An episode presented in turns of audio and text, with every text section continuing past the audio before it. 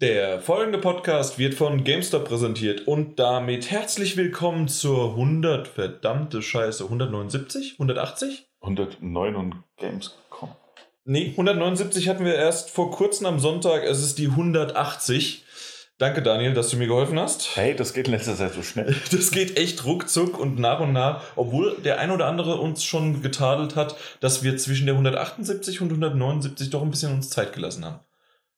Aber nichtsdestotrotz, Daniel, also wie die meisten wahrscheinlich schon an der Beschreibung und alles drumherum und an unserem Vorankündigung auch von der 179 erfahren haben, sind wir auf der Gamescom live hier aus unserem Hotelzimmer. Für euch nicht live, für uns live. Wir sehen uns zu dritt das erste Mal in dieser Runde. Mit dabei, eben schon kurz erwähnt, Daniel. Ahoi, hoi. Und der Mike ist auch noch neben mir. Moin, moin. Genau. Und der Jan, das bin ich, hallo. Und die Gamescom 2017 ist gestartet mit euch sozusagen als Jungspunde zumindest. Das erste Mal mit Presse unterwegs habe ich euch quasi mitschleifen müssen. Ach, du armer Kerl. Schleifen, ich bitte dich. Vor allem der Mike, weißt du, wir sind mit Mike heute Morgen da rein und dann haben wir ihn 8 Stunden nicht mehr gesehen. Ja. Ja, der hat wenigstens mal sein Zeug durchgezogen, der hat was gemacht.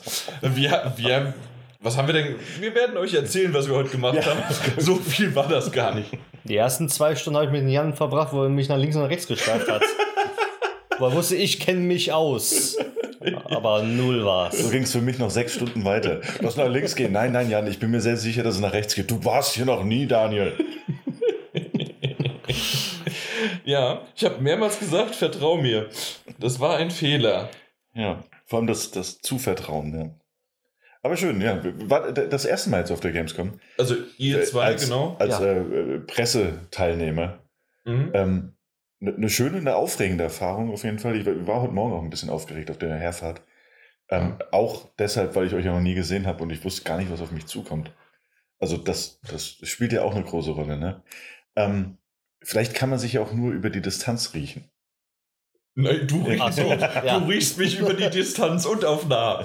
Das ist mir aufgefallen.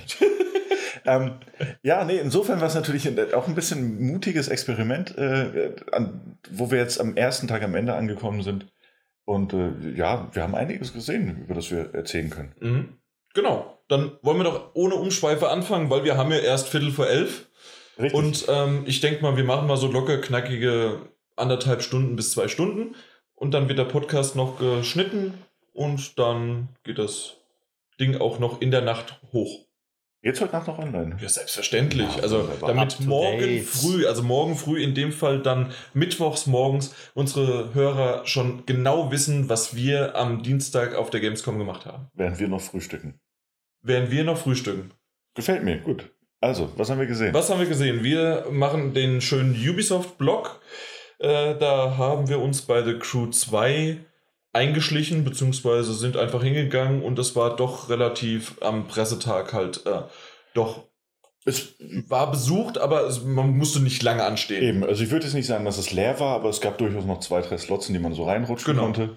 Es gab auch 2-3 Slots, die halt einfach nicht funktioniert haben, weil die Hardware gestreikt hat. Übrigens, wer damals immer mal wieder mitbekommen hat, dass ich die ganzen Konsolen oder Spiele oder sonst irgendwie was kaputt macht oder irgendwelche Bugs findet. Daniel ist jetzt die neue Ablöse. Von den ganzen Spielen, 2 oder 3 hast du kaputt gemacht? Ich habe erstmal gar nichts kaputt gemacht. Die waren von Anfang an kaputt. Und vor allem, zu meiner Verteidigung waren ja alles Dinger mit Xbox-Controllern und ich glaube, die haben einfach nicht funktioniert. Das ist so eine Antipathie. Ja. Einfach nur sagen, dass sie nicht richtig funktioniert haben. Tatsächlich bei The Crew sind wir reingekommen. Du hast dich nach ganz rechts gestellt und hast angefangen zu spielen, relativ problemlos. Ja. Ich habe mir mein Headset aufgesetzt und habe meinen Xbox-Controller in die Hand genommen und habe gedrückt. Und dann ging das Spiel auch wirklich tatsächlich los. The Crew, und ich habe mich gewundert, warum. Da kam erst diese Intro-Sequenz, die war auch sehr schön gemacht, hat mir so ein bisschen Stimmung reingebracht und dann bist du direkt im Rennen. Und das Rennen ging los und ich habe mich noch gewundert, um die erste Kurve gefahren, auf einmal hat das Bild so gestockt. Also wirklich so klack, klack, klack. Und ich dachte so, hängt das Spiel denn so extrem? Ist das so kacke optimiert? Nein. Nee, eben 10 nicht. 10 Frames pro Sekunde, das ist cineastisch. War, Ubisoft war angestrebt, haben sie geschrieben. Nee, dann habe ich jetzt zu dir rüber gelugt und dachte so, bei dem läuft das aber flüssig. Nicht gut, weil er gegen jede Wand fährt, aber es läuft flüssig. Und da habe ich mir einen netten Mitarbeiter gesucht, der dann auch relativ schnell bestätigt hat, dass es wohl der Bildschirm ist. Mhm. Bin dann direkt um 180 Grad durfte ich mich drehen, an die nächste Maschine gehen. Da hat der Controller nicht funktioniert. Und dann durfte ich noch mal einen Schritt nach rechts gehen. Und da konnte ich dann spielen. Ja, ist ja schön. Ja. Und jetzt, also im Grunde kann man es somit vergleichen, das, was man auf der E3 als Trailer gesehen hat, haben wir gespielt. Das heißt, zuerst sind wir ins Auto eingestiegen, beziehungsweise waren im Auto, weil man spielt ja keinen Charakter oder sonst irgendwie was, der von A nach B geht. Aber man konnte das Auto fahren, hat eine Strecke ist gefahren, dann ist man übergesprungen, was ein schöner Übergang war. Das aus dem Trailer kannte man das ja, so dass sich auf einmal, man fährt über eine Brücke, die ist langgezogen und dann kommt dieses Inception-mäßig, dass man so am Horizont so hochbiegend hat. Aber ich bin mir immer noch nicht sicher, ich kann mir nicht vorstellen, weil wenn ich zurückdenke an The Crew 1, war es ja so, du konntest ja die Autos on the fly auch wechseln. Das konntest du machen, indem du so aus so einem Mausrad oder was weiß ich was, konntest du dir das irgendwie wechseln. Von Buggy in Gelände, also Buggy und Geländewagen wäre jetzt dasselbe, aber von Buggy in Rennwagen und so weiter, die ganzen Typen. Das konntest du machen. Und so kann ich mir nur vorstellen, dass das auch irgendwie geht oder dass man dann spezielle Rennen hat, in denen das so ganz toll ist. Ja, ich denke nämlich auch, dass es irgendwie so... aber man kann ja auch bei The Crew, ist ja das sozusagen das... Also für mich war das zumindest, also nicht nur die Rennen zu machen, sondern einfach dieses Amerika zu erforschen, also einfach mal rumzufahren und dann bin ich doch mal von dem einen zum anderen rübergesprungen. Oh. Und das haben wir jetzt in der Das Demo haben wir nicht gesehen, ja. Weil das ist wieder halt dieses gewesen, schön inszeniert, ins Wasser, sind mit dem Boot gefahren, zuerst mit dem Boot gefahren und dann vom Boot ist ein Flugzeug über uns drüber und dann waren wir dann im Flugzeug. Oh. Und das war alles hübsch gemacht, Bootfahren, also ich finde, Autofahren war genauso wie in The Crew 1, wäre halt dieses, immer wieder arcadisch. Ja, arkadisch. Genau. Mag ich, finde ich genau richtig, habe mich sofort zurechtgefunden, auch was ich verweigere mich, was der Daniel eben gerade gesagt hat, dass ich gegen Wände gefahren wäre oder sonst irgendwie was. Ich bin perfekt um die Kurven gedriftet. Und da sind halt einfach Wände in die Fahrbahn gesprungen. Schön, dass wir uns jetzt auch sehen, ne? Ja, richtig. Fällt mir gerade auf, es ist sehr unangenehm, wenn einer eine wütende Faust anguckt. Ja, und das hat alles wunderbar funktioniert. Auch das Bötchenfahren war in Ordnung. Man hatte halt gesprungen und so weiter. Also das hat sich angefühlt wie so ein bisschen GTA-mäßig auch. So von der Steuerung und alles. Wie man so auf dem Wasser rumfährt, würde ich sagen. Ja. Und das Fliegen auch, obwohl ich das Fliegen am unintuitivsten fand. Ja, das stimmt, habe ich mir auch ein bisschen schwer mitgetan. Also man muss ja auch da diese Checkpoints dann abklappern. Genau, da wusste ich auch nie, wie tief man wirklich dazwischen gehen musste oder, weil die waren auf verschiedenen Höhen, die Checkpoints zwischen auf Wolkenkratzern und so weiter angesetzt. Aber da hat man sich auch immer so ein bisschen verschätzt, ne? Man musste immer nach links und nach rechts drehen, dann nach oben, nach unten steuern. Und dann irgendwann man konnte nicht irgendwie nochmal die Seitenflügel nehmen, um sozusagen mit R1 oder L1 so ein bisschen nachzujustieren. Ja. Man musste ja wirklich realistisch, in Anführungszeichen, hat man ja mal auch um 90 Grad sich gedreht, ja. Ja, das stimmt. Und ist trotzdem geradeaus geflogen. Ja, es war nicht ganz einfach, aber man kam irgendwie, also ich kam irgendwie durch, 20 Minuten nach dir. Und das hat Spaß gemacht. Also das definitiv. Muss ich sagen. Ich freue mich drauf. Also habe ich auch gesagt. Also ich fand selbst die Grafik. Ich glaube, es hat sich nicht viel getan. Nee. Ja, das stimmt. Aber es ist immer noch. Da muss ich sagen, es ist zweckmäßig. Zweckmäßig. Es ist nicht schlecht. Es ist aber auch nicht überragend gut. Da fand ich zum Beispiel. Aber da kommen wir morgen mehr dazu. Need for Speed Payback sah besser aus. Wesentlich besser, ja. Also, war auch mein erster Eindruck, ja. Also das haben wir halt auch genau da kommen wir morgen dann zu, weil wir es dann morgen ausführlicher gespielt haben werden. Aber da war auch mein erster Eindruck, weil wir haben ja erst The Crew gespielt, danach Need for Speed und also dieser Wechsel war dann schon so, dass ich mir dachte, okay, krass, ist eine andere Hausnummer. Richtig. Ja. Trotzdem immer noch, Steuerung ist gut, gefällt mir. Ich möchte es so bald wie möglich spielen. Kommt aber erst im, haben sie heute angekündigt, meine ich sogar erst. Echt, ja? 16. März 2018. Da haben wir noch ein bisschen Zeit. Ist noch ein bisschen Zeit, aber auch jetzt nicht mehr so lange. 5 Monate. Ja, natürlich. Aber ist eine konsequente Weiterentwicklung, so wie es den Anschein hat. Also grafisch so ein bisschen was getweakt, mehr Inhalte dazu genommen, neue Fahrzeuge, passt. Ja. Also spielt sich genauso gut. Richtig. Wollen wir eine lange Laderzeit zwischen zu Far Cry 5 machen? Ja, bitte. Denn davon hatten wir, ja. Wir hatten lange Ladezeiten, weil wir aber auch ein paar Mal gestorben sind. Ja, aber also wir reden jetzt direkt über Far Cry 5. Ne? Das hatte am Anfang schon relativ annehmbar, ich rede jetzt extra langsam, diese Ladezeiten rüberbringen können. Nein, das am Anfang, also der Start ging noch, finde ich. Mhm. Und dann sind wir direkt in diese Mission reingeworfen worden, was so viel bedeuten soll, wie wir waren inmitten eines Platzes. Das, was man auch auf der E3 schon gesehen hatte. War das, genau war das gleiche Gameplay-Ding, dieselbe Situation, nur wir konnten halt machen, was wir wollen, und es sah nicht so toll aus, dass der am Anfang runtergerannt ist, diese Böschung dann gerutscht, in die Deckung gegangen ist und dann sich in diesem Bus da verschanzt hatte. So sah das Ganze nicht aus. Und währenddessen auch noch sein Kompan, da konnte man am Anfang auswählen, ob man die Frau, den Mann oder den Hund auswählen konnte, also mitnehmen wollte. Ja, und musste sogar, ne? Also man hatte gar nicht die Möglichkeit, was auszulassen. Man musste ihn mitnehmen. Ja. Ich habe den Hund mitgenommen. Ich dachte zuerst, ich spiele den Hund. Das hätte einfach nur einen Hund spielen. Ich hab die Frau mitgenommen, aber ich habe hin und her geswitcht, ununterbrochen. Also so glückratsmäßig. Ja. Hab dann die Frau erwischt. Ach so hast du... Ich dachte, du konntest hin und her gedrückt. Ich dachte, du konntest die Frau auch steuern. Nee, konntest du Befehle nur geben, ne? Das habe ich gar nicht ausprobiert. Weil ich so sehr damit beschäftigt... überhaupt... Dann erkläre ich dir mal, wie Far Cry 5 war. Und wahrscheinlich konnte er die Frau nicht Befehle geben, weil eine Frau keine Befehle annimmt, ne? Sondern nur die Hund. Aber der gute Hund, der kann das. Der gute Hund, der konnte das. Oh Mann. Irgendwie hast du hier 5 Euro in Sexismus-Sparschwein, oder? Ja, warte, irgendwo habe ich schon. Auf jeden Fall. Es ist spät, es war ein langer Tag. Das. Ja. Morgen wird es später. Und wird länger. Ein langer Tag, ja. Ja, auf jeden Fall, wo waren wir denn jetzt? Dass du, wenn du einen Gegner anvisiert hattest, konntest du mit dem D-Pad ihm verschiedene Befehle erteilen. Ja, verfolgen, das habe ich sogar gesehen. Mir folgen... angreifen und so weiter. Und gerade beim Hund war es so, dass du dann dass der Hund angegriffen hat, den hinter der Deckung rausgezogen hat, und dann habe ich ihn abgeknallt. Das war eine schöne Strategie.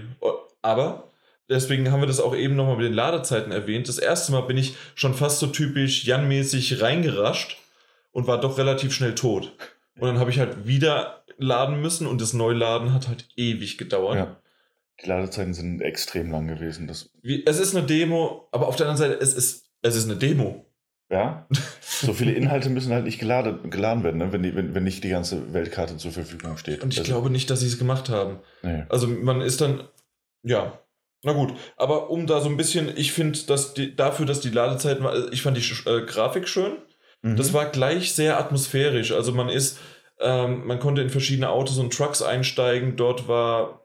Je nachdem, in welches Auto man eingestiegen ist, gerade in dem Truck, war dann voreingestellt ein Radiosender, der so irgendwelche kirchliche Musik dann gespielt hat. Aber dann nur bei dir. Ich hatte tatsächlich so Classic Rock drin. In dem Truck, der auch diesen Wackelkopf rechts genau, hatte, den Ras, Aas, Kars, War's vom dritten Teil, ne? Ja, genau, als Wackelkopf. Als Wackelkopf war dann drinne. Aber da hatte ich einen anderen Sender eingestellt. Aber das hatte, atmosphärisch war das natürlich schon geil. Mhm. Also sah war von Anfang an super. Ja. Diese Kirche, die man da kurz eingenommen hat und hat die dann da befreit. Ja. Und dann ist man dann Stück für Stück da in dieser Stadt von Mission zu Mission geschickt worden. Und ich finde das wirklich, das hat sich so ein bisschen daraus ergeben. Also es ist zwar eine Open World und man hätte auch woanders hingehen können, aber für mich war das ganz klar, okay, ich gehe jetzt da und da hin. Ja, das stimmt. Wobei auch die Ubisoft-Demo hat damit geendet, dass wir in einem Flugzeug geflogen sind. Darf man auch mal erwähnen, ja? Und bei Assassin's Creed mit dem Adler. Ja, das hat Spaß gemacht. Aber da komme ich später. Ja. Was ich aber noch sagen wollte zur grafischen Kulisse, also es hat mir gefallen, das lief ja entweder auf einer, das haben wir gar nicht in Erfahrung gebracht. Also wir wissen, dass es auf einer PlayStation 4 lief. Wir wissen jetzt nur nicht, ob es auf einer Pro war oder auf einer normalen. Oder auf einer normalen. Richtig, ja. Aber da hatten wir eine PS4 in der Hand, weil sofort gesehen, der DualShock 4 Controller, linker Analogstick, war das Gummi kaputt. Das stimmt. Ja. Muss aber sagen, also das war grafisch natürlich auf jeden Fall sehr stimmig, hat auch gut ausgesehen, aber war jetzt auch, das war trotz allem, fand ich, auf so einem Ghost Recon Wildlands Niveau, also diese ganze Open World. Ja. Also das ist jetzt nicht so, als würde man da jetzt einen großen Schritt erwarten können. Ich finde, die haben da jetzt eine gute Engine gefunden, die toll funktioniert und an der sie wahrscheinlich noch ein bisschen rumgeschraubt haben. Gerade was Ego-Perspektiv-Darstellung angeht und so weiter. Aber es war jetzt auch nicht atemberaubend. Also mich hat es jetzt nicht so von den Socken gehauen. Nee, definitiv nicht. Also da kommen wir wenn wir irgendwann zu dem nächsten Spiel kommen, da gab es andere Punkte, die mir besser gefallen haben. Aber tatsächlich so, wie das Ganze aufgebaut worden ist und dass man dann auch, eine Sache ist mir aufgefallen, und zwar bei der letzten Mission, bevor man ins Flugzeug steigen kann, da kommen ja dann auch ein paar Gegner und man muss diesem Flugzeug-Typi helfen. Ja. Und da sind mir 5-mal innerhalb von wenigen Sekunden der exakt selbe Gegner entgegengekommen. Ja, das stimmt. Ist es dir auch aufgefallen? Ja, die sahen schon sehr gleich aus, ja. Nicht gleich. Identisch. Exakt dasselbe. Okay. Also vom Bart her, vom Anzug her, von allem. Ja. Und eventuell, wir reden noch von Alpha-Gameplay und so weiter. Ob da noch ein bisschen, also ich denke nicht, dass die jetzt seit der E3 was daran gemacht haben. Die haben es für die Gamescom jetzt auch das benutzt und fertig. Ja, klar. Und da kommt noch ein bisschen was, aber das sollte geändert werden. Das stimmt. Weil das ist einem sofort aufgefallen, also mir zumindest. Ja. Und dann natürlich noch kleinere Fehler, aber die man dann noch verzeihen kann. Also es gab zum Beispiel ab und an so, dass die von der KI gesteuerten Figuren so rumgesprungen sind im Raum. Ja. Also du hast runtergeguckt, du konntest ja am Anfang hochklettern auf so einen Turm. Ne? Das hast nur du gemacht, ich habe es bei dir gesehen. Also das konnte man machen, da war auch ein Scharfschützengewehr. Also ich glaube, das war auch einer der logischen Schritte, die man machen konnte, wenn man das denn wollte. Ja, ich so. Nicht. Und wenn man dann davon ich bin durch den Bus. Und man kann ja auch das Fernglas jederzeit ausrüsten, um die Gegner zu markieren. Und als ich das gemacht habe, habe ich so runtergeschaut, dann habe ich dann auch gesehen, da waren dann halt Gegner, die sind einmal hinter so ein Auto gelaufen. Ne? Und auf einmal macht es zosch und sie sind 5 Meter wieder hinten dran und laufen die gleiche Strecke nochmal nach vorne. Und einer hat so richtig cool irgendwie eine Geißel hinter sich hergeschleppt, also so am Kragen gepackt und so den Weg entlang. Setzen sie ja dann vor den Bus. Ja, es sei denn, das macht nochmal zosch und sie sind wieder 5 Meter hinten dran und sie laufen den gleichen Weg nochmal. Ja. Das fand ich, aber gut, ist eine Alpha-Version, kann man noch verzeihen, aber... Wobei, ist das eine richtige Alpha? Wir hatten da schon mal ein Gespräch drüber, ne? Dass so eine gut aussehende, polischte ist schon Fassung nicht mehr Alpha, nicht aber Alpha es stand ist. Dran, tatsächlich. Ja. Aber ja, ist halt trotzdem schade und auch ein bisschen die Immersion brechend, wenn man sowas beobachten muss, darf. Ja, na gut. Aber trotzdem. Spaßig war es. Spaßig wird's und ich kann es mir vorstellen, dass das mal wieder ein... Ja, es ist, wie soll ich das zu Ende bringen? Far Cry 5 wird eine schöne Geschichte erzählen in diesem, auch so ein bisschen nicht eine gewagte Geschichte vielleicht.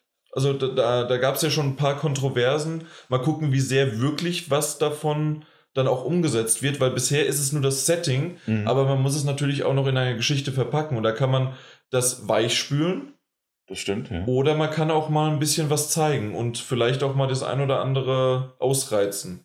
Ah, aber es ist aber Ubisoft. Ja, eben. Und ich glaube gerade deswegen, also wenn sie den Weg weitergehen, den sie mit dem aus Teil 3 und aus Teil 4, ich kenne die Namen nicht mehr, angefangen haben, also diesen Wahnsinn, den die da verkörpert haben.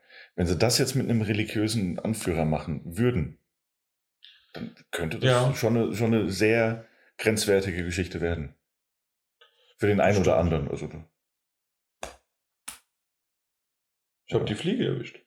Oh, endlich. Na gut. Und damit kommen wir zum nächsten Spiel. Da waren wir clever. Und zwar haben wir einfach direkt, als wir ankamen, ich habe noch nicht die Kopfhörer aufgesetzt, direkt auf Start gedrückt, weil wir hatten nicht so viel Zeit. Ich hatte nämlich danach den Mittelerde-Termin, den Warner, und dementsprechend habe ich direkt auf Start gedrückt und hat schon mal Assassin's Creed Origins geladen, während ich mir dann genüsslich die Kopfhörer aufgesetzt habe. Ja. War von den Ladezeiten im Übrigen weniger lang als erwartet. Es ging schneller. Wenn ich das früher aus Assassin's Creed-Teilen noch so kenne, dass man erstmal eine halbe Stunde in diesem im Kreis laufen konnte, in dem Zwischending, genau, in diesem blauen Gefängnis. Da ging es hier jetzt echt fix. Mhm. Ja, und dann waren wir drin im Spiel. Ja. Und da saßen wir auf unserem Pferd. Aha. Und das sah toll aus. Also war mein erster Eindruck, es sieht wirklich gut aus. Es war wirklich schön.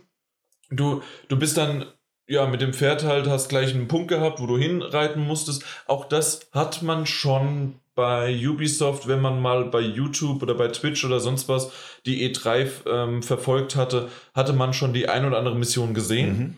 Und sozusagen auch das Gebiet, das war ja dann erst Wüste, dann kommt man in diese Händlerstadt und dann ist aber auch noch angrenzendes Wasser. Da ist so ein bisschen Oasengefühl, ein bisschen grün, alles. Alles wirklich sehr, sehr hübsch gemacht.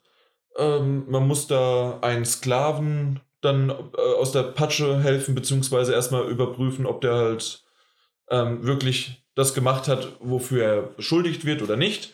Aber im Grunde geht es gar nicht darum so richtig. Es war jetzt eine kleine, ich glaube sogar, es ist ein Nebenmission. Obwohl, nee, vielleicht nicht, weil es wird ja so angedeutet, ich mag nicht die. Was waren es dann? Nicht die Heiligen, sondern irgendwelche, wie bei Game of Thrones, die Master. So nach dem Motto, irgendwie gegen die hat er ein bisschen rebelliert. Ja. Ja, das stimmt. Also man hatte schon den Eindruck, dass es vielleicht im Großen und Ganzen in die große Rahmenhandlung reinpassen. Richtig. Wird. Aber was ich hübsch fand, allein bevor man in die Stadt reingekommen ist, war dann auf einmal auf der linken Seite, ich weiß nicht, ob du es gesehen hast, dieses eine, nicht Sarkophag-Relikt, aber so ein typisches ägyptisches Relikt war im Sand so leicht vergraben und man hat es auf der linken Seite gesehen. Ah, das habe ich gar nicht gesehen, nee. Und das war einfach so schön. Es hat gepasst und das hätte man Jahrtausende später unter 5 Tonnen Sand erst ausbuddeln müssen. Ja? Ja, aber ohnehin, also ich fand es ja toll aus, wenn du da den Weg lang geritten bist und da gab es ja auch so kleine, so ein kleines Lager auf der rechten Seite, so an diesem Berg, an diesem winzigen, an den Felsen, und da wurde so der Sand schon reingeweht war und das sah wirklich sehr, sehr stimmungsvoll aus. Und da hast du auch beim Steuern schon gemerkt, dass es das geht so ein bisschen in die The Witcher-Richtung tatsächlich, das Reiten, weil du konntest A gedrückt halten, also auf der Xbox A, das ist unser X, gedrückt halten, um auf den Weg entlang zu galoppieren. Und das so, dass das Pferd automatisch den Weg entlang reitet. Das habe ich eben noch vergessen. Das muss ich noch erwähnen bei Far Cry 5. Es gibt einen Autopiloten. Echt, ja? Deswegen, den habe ich gar nicht ausprobiert. Ja, du kannst dir ein Wegziel setzen und dann steht drin, wenn du im Auto sitzt, Autopilot anmachen. Deswegen habe ich den hingelegt, habe die Hände in die Tasche und habe dich provokativ angeguckt, aber du hast es nicht kapiert. Und das Ding ist für mich gefahren. Weil ich dachte, du bist schon wieder gestorben. Das Ding fährt. Das ist ein Ladebildschirm. Nein, ich bin da wirklich hingefahren. Das war richtig schön. Ja. Ja, gut. Gut. Aber beim Pferd bist du noch selbst geritten. Ja. Beziehungsweise konntest du, ne? Also ich mochte das als schon bei The Witcher sehr, sehr gerne, dass du einfach den X-Button, das für PlayStation-User, gedrückt halten kannst und dann reitet es den Weg entlang, ohne auszubrechen in irgendwelche Richtungen. Genau. Das ist ein Komfort-Feature, aber eins, das gut funktioniert und das sogar meiner Meinung nach besser funktioniert hat jetzt in dieser Alpha-Version von Origins. Als in The Witcher, weil dieses Pferd nicht überall hängen bleibt. Ja. Also es ist wirklich erstaunlich gut durchgeritten. Ich fand, missionsmäßig haben wir halt nicht viel gesehen. Ja. So. Aber war grafisch toll verpackt. Von der Geschichte würde ich es niemals beurteilen wollen. Nee, können wir auch nicht. Vom Aufbau war es halt so, dass wir haben ja die gleiche Mission gespielt, dass wir 2 Relikte finden mussten im Gewässer. Und ich habe das auch bei unseren Nachbarn ja ein bisschen beobachten dürfen, also rechts von uns. Wir sind alle in dieses Wasser reingesprungen, rumgeschwommen und dann kam mir irgendwann dieses Prompt in Ruf deinen Adler. Aha. Bei Origin. Wenn du das gesagt hast. Hast du das nicht gemacht? Nein. Wenn du in dem Gewässer drin warst? Nö. Okay. Also ich habe es nicht gemacht. Okay, weil du musstest ja, sagen wir mal, rechts von dir und ein Stück geradeaus musstest du so Schätze finden. Die wurden ja angezeigt, ne? Ja. Und da stand dann irgendwann, du kannst jetzt deinen Adler rufen, und so nach oben gedrückt. Ja. Und dann hast du die Kontrolle über den Adler übernommen und konntest mit dem fliegen und dir den genauen Standort der Schätze markieren lassen. Das ist natürlich eine Komfortsituation gewesen, weil die hatte ich nicht. Ich habe einfach die Schätze gesucht und gefunden. Echt? Sogar das oben auf dem Schiff? Ja, sicher. Das habe ich nicht. Das unten habe ich noch gefunden, weil da bist du runtergetaucht, da war da ein Schiff, ein versunkenes. Genau. Auch sehr schön gemacht im Übrigen, dass es überhaupt so eine ausgearbeitete Unterwasserwelt gibt. Genau.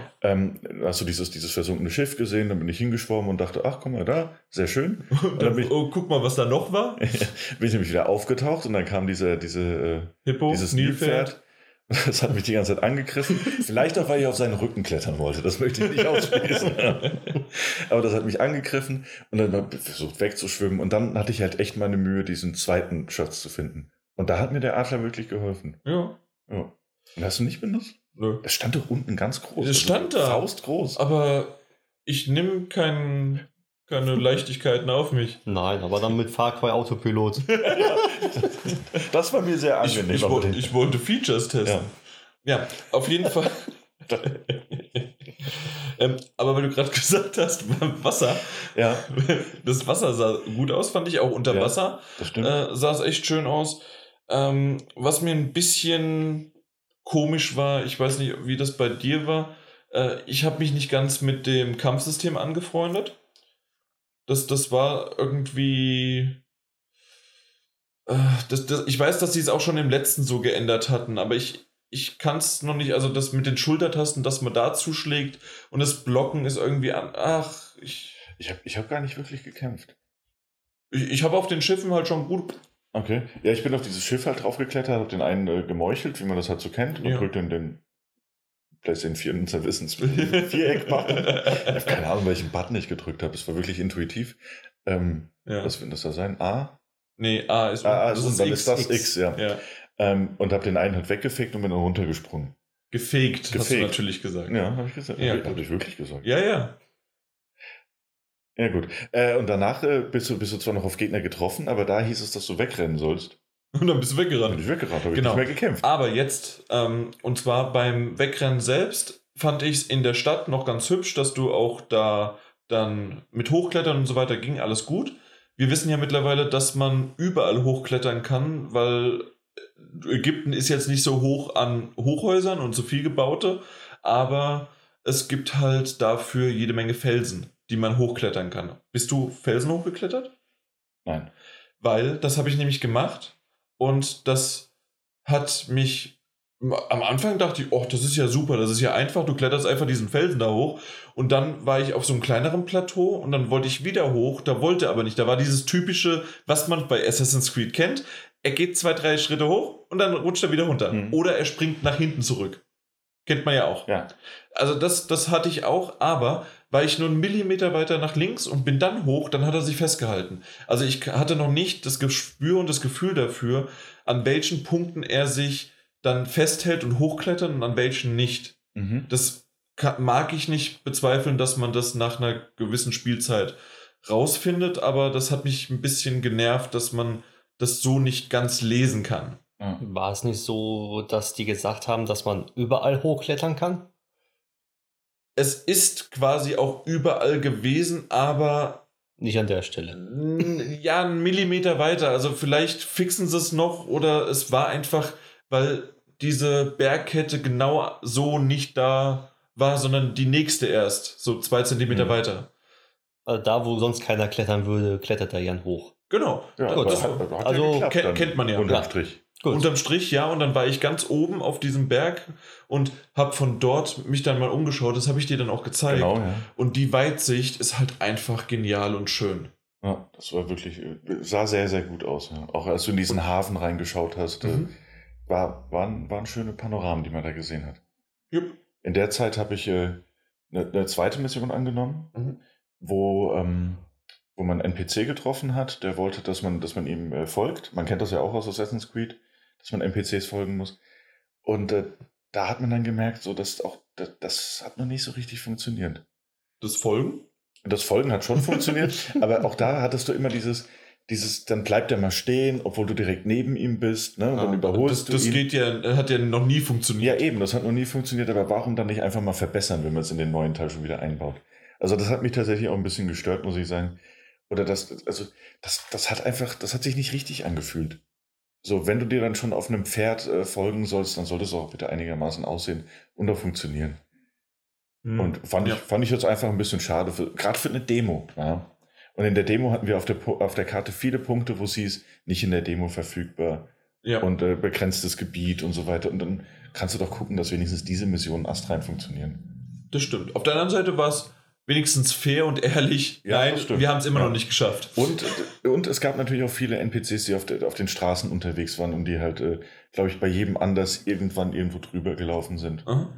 Das fand ich schön. Also, das war eine lebendige und sehr ein arabischer Markt quasi. Ja. Also, die Atmosphäre kam rüber. Ja, das hat mir gut gefallen. Mhm. Ubisoft abgeschlossen? Ja, doch. Für jetzt. Weil ich werde Origins auf jeden Fall spielen. Also, ja, ich meine von der Gamescom her. Ja, das dachte ich. Hm? Ja, gerne weiter. Dann machen wir das, was der Mike uns mitgebracht hat. Er war nämlich bei Detroit Become Human. Da vorab können wir auch noch sagen, dass wir am Donnerstag auch noch einen Termin haben, der Daniel und ich. Mhm. Werden auch nochmal drüber reden. Also hört ihr es gleich zweimal. Einmal in der richtigen Variante und einmal in der... Mal gucken, was für eine Variante. Ja, also jetzt kommt die richtige Variante. Genau, richtig. Ja, ich durfte Detroit Become Human spielen. Es war eine Demo, die auf der PlayStation 4 Pro lief und man spielte eine Mission. Die Mission war, man musste ein Kind retten, wo ein Android das Kind als Geisel genommen hat. So, und man kommt als Android in ein Haus rein, von SWAT-Einheit schon umstellt und schon alles gesichert und man muss sozusagen das Kind befreien. So, und oben rechts steht dann eine Prozentzahl, wo gesagt wird, von wegen, wie wahrscheinlich ist es, dass man das Kind rettet. Aha. Und er hat gesagt, wie wahrscheinlich ist es, die Mission erfolgreich abzuschließen. So, je länger man Zeit lässt, um irgendwelche Gegenstände zu untersuchen, desto geringer wird die Prozentzahl. Auf einmal stand bei mir nur noch 20% und war schon rot. Da habe ich mir gedacht, das ist ja natürlich nicht so schön. Ja. Ich dann weiter geguckt auf irgendwelche Hinweise und was passiert ist, wen er ermordet hat, habe ich dann gesehen, noch vorab.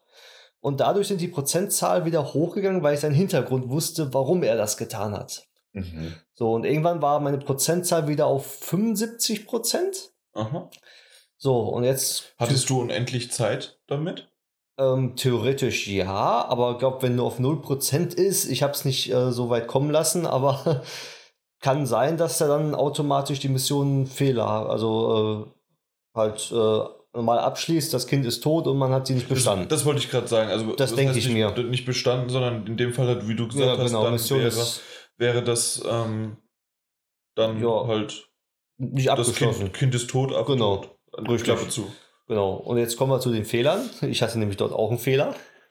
Ich habe ein Objekt untersucht, aber gehe dann in eine Ecke rein, will das Objekt untersuchen und kann mich nicht mehr bewegen und kann mich nicht mehr umdrehen, nichts mehr. Ja, aber das irgendwann nach 5 Minuten oder so habe ich dann doch irgendwie geschafft, mich umzudrehen und das Objekt dann doch wieder zu untersuchen. Aber dann war meine Prozentzahl nur noch auf 45%. Ich habe die rechte Analogstick, den habe ich gefunden und dann konnte ich mich umdrehen. Nee, das war es nicht. Aber irgendwie, ich habe irgendwas gedrückt und dann konnte ich das suchen. Und dann habe ich gesagt, Arschlecken, jetzt probierst du es einfach mal aus. Bei 50% war es dann irgendwann, was passiert. So, dann habe ich... wie man auf den letztes Jahr E3-Trailer gesehen hat. Ich glaube, das war letztes Jahr. Ja. Wo jemand auf dem Dach steht, auch eine Geisel hat. Das war letztes Jahr. Genau, und man muss da gucken, ob man schießt oder nicht schießt und wie man das rettet mit dem Reden. Ja. So, das war bei denen jetzt genau dasselbe. Also man ist ja auch ein Androide, also ein Android und hat ja sozusagen auch keine Gefühle. So, und der Android auf dem Dach hat Gefühle wohl bekommen und deswegen hat er so reagiert, weil so wie ich das herausgefunden habe, seine seine Hausherren, den ersetzen wollten. So, und das wollte sich nicht gefallen lassen und hat die beiden erschossen, Vater und Mutter wohl, und das Kind als Geisel genommen. So, und dann habe ich ihn auf ihn eingeredet und irgendwann war ich dann bei 80%. Dann habe ich irgendwie eine falsche Antwort gegeben, von wegen, er soll das Kind jetzt sofort loslassen, es gibt keinen Ausweg, und dann war er zurück auf 40% nur noch. Okay. So, also das variiert richtig stark. Und aber das mag ich echt, also dass es ja, so sofort dir deine Fehler oder dein Können vor Augen hält in Form von wirklich harten Fakten in Zahlen. Genau, richtig. Und jetzt hast du mir aus dem Konzept gebracht. Das tut mir leid. Bin ich komplett raus.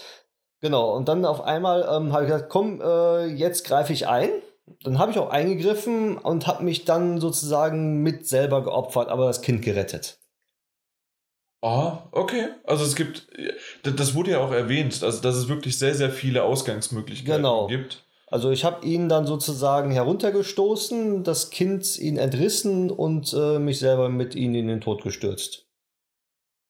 Das war mein... Dann war die Demo wahrscheinlich vorbei. Dann war die vorbei, ja, aber ich habe es geschafft. Also Mission erfüllt stand da und war soweit in Ordnung. Sehr gut. Ist halt die Frage, ob das dann im Hauptspiel auch so weitergeht. Ne? Also, das dann haben sie ja gesagt. Es gibt ja keinen Game Over. Richtig. Genau. Man ist ja ein Android, der immer wieder neu hergestellt werden kann. Genau, ja. Also unendlich sozusagen. Und die Androiden, so wie ich es jetzt dort mitbekommen habe, können sich irgendwie selber irgendwie nicht mal in dem Programm, wo sie drin sind, sondern entwickeln Gefühle. Aha. Und das ist das dann Detroit Become Human. Wie der Name ja schon sagt. Ja. Ich dachte immer, das wäre die Stadt. Become Human. Ja, ja genau. Die Become Human Stadt. In Wyoming. Ja, genau. Wow. Es ist spät. Nee, aber warum nennt sie, also ganz ehrlich dann, warum ist das nicht Android Become Human? Was in Detroit spielt. Ja, aber dann, und die Stadt wird human. Ja. Menschlich. Weil die wohl jeder so ein Hausandroid hat. Und die sich wohl jetzt gegen die Menschen richten. Okay, na gut, ja. Okay. Und aber trotzdem im Grunde ist es, und das hatte man ja wirklich schon mitbekommen, dass es die Androiden, dass man da auch so ein bisschen Richtung, auch so, wie heißt Ghost in the Shell mäßig? Nee, nicht Ghost in the Shell. Mhm. Das war Ex Machina. Aha. Oder? Nee, Deus Ex. Da zu viele Ex. Aber Deus... Ja, wobei Ex Machina ja auch, also dieser Film... Da war es auch schon, aber ich meine eher Deus Ex, in dem dann, oh mein Gott, wie heißen die denn? Die waren doch diese... Augmentierten in dem Fall, aber dass die dann schon Rassismus entgegengeschwollen ist, und in dem Fall ist es dann bei Detroit Become Human doch auch in die Richtung schon, dass man da, oder? Ein bisschen. Nee, würde ich sagen. Nicht so sehr? Okay. Also es ist, ja, schwer zu sagen. Es ist einfach also zumindest ein neuer Ansatz. Zumindest habe ich mal in einem Trailer gesehen, dass... Die Trailer haben schon den Eindruck erweckt. Dass Androide auf der... Waren die nicht an der Bushaltestelle oder irgendwie haben auf dem randaliert Weg? Die haben einmal randaliert, aber die wurden auch von Menschen angegangen. Ja. Auch umgekehrt. Also genau. Es gibt da eine Rivalität zwischen denen. Also, und auf die Schiene wollte ich. Vielleicht nicht ganz Rassismus, aber zumindest das steht im Vordergrund. Und vor allen Dingen halt, dass jetzt auch so ein Druid sogar noch Gefühle entwickelt. Ja. Wie auch immer das... Genau, am Anfang habe ich dann noch, wo ich dann mit dem Android reingegangen bin, hat dann der Polizist gesagt, jetzt schicken die schon wieder so einen scheiß Android. Genau. Und deswegen, diese Atmosphäre ist da, das ist schon das die ganze Zeit. Halt. Das meinte ich. Und der Android, also ich, den gespielt habe, konnte darauf reagieren halt, ganz, ganz, ganz normal oder mit Emotionen. Beispielsweise steht dann, jetzt Emotionen geschockt tun. Ja. Grafik kann ich auch noch was zu sagen. Sieht gut aus. Es hat mich aber auch nicht so vom Hocker gehauen. Aber es ist sehr cineastisch, genau. Weil du wirklich, als ob du im Film wärst. Wenn du auf irgendwas guckst, dann wird der Hintergrund unscharf sofort und du hast nie komplett, dass es komplett alles scharf ist. Du hast immer eine Unschärfe irgendwo drin. Nein, wir reden ja über David Cage, ne? Ja, genau. Und deswegen, das kommt dann, ich habe es ja mit Kopfhörer gespielt gehabt, es kommt wirklich sehr gut und man hört, also die Soundkulisse ist sehr gut gemacht auch. Aha. Also es ist halt wie im Film. Aber ich denke auch, dass viele sich zu viel erhoffen würden von dem Spiel und enttäuscht sein könnten, wenn sie denken, das wäre so eine Art Shooter oder irgendwie sowas in der Art. Hat man diese Erwartung? Ich weiß es nicht. Also zumindest sollte man sie nicht haben. Da gibt es vollkommen recht, weil das ist David Cage, das ist kein Shooter, das ist eine atmosphärisch aufgeladene, abgedrehte und vielleicht auch schöne Geschichte. Wir haben sie einmal schön in Heavy Rain, abgedreht in Beyond gesehen. Fahrenheit habe ich bis heute noch nicht gespielt, aber soll auch am Anfang gut und am Ende halt abgedreht sein. Ja, sehr abgedreht, ja. Also dementsprechend, es sollte man spätestens nach 2 oder sogar 3 Spielen, sollte man wissen, worauf man sich bei David Cage einlässt. Richtig. Und dass man am Anfang 50 Mal lesen wird, directed, editiert, geschrieben, alles bei David Cage. Ja. Also quasi so wie früher Kojima. Genau. Ja. Das war's. Ich freue mich drauf. Also es klingt gut. Ja. Also ist mein Highlight von der E3, also von der Gamescom jetzt. Okay. Das klingt vielversprechend. Also das, was ich bis heute gesehen habe davon, hat mich überzeugt. Ja, vielleicht sollten wir uns in einem Nachgespräch, das es eventuell gibt, mal drüber unterhalten, was du genau gemacht hast. Damit Jan und ich, wenn wir am Donnerstag reingehen, eine andere Herangehensweise einfach probieren können, jeder für sich. Das könnt ihr gerne untereinander ausklabustern. Ich gehe da unvoreingenommen rein. Jungfräulich. Ja, ich mache da mein eigenes Ding. Da gibt's genug. Ein Süppchen. Ja. Aber schön, klingt auf jeden Fall sehr, sehr interessant. Definitiv. Ja. Mein Tageshighlight zumindest kommt jetzt als nächstes.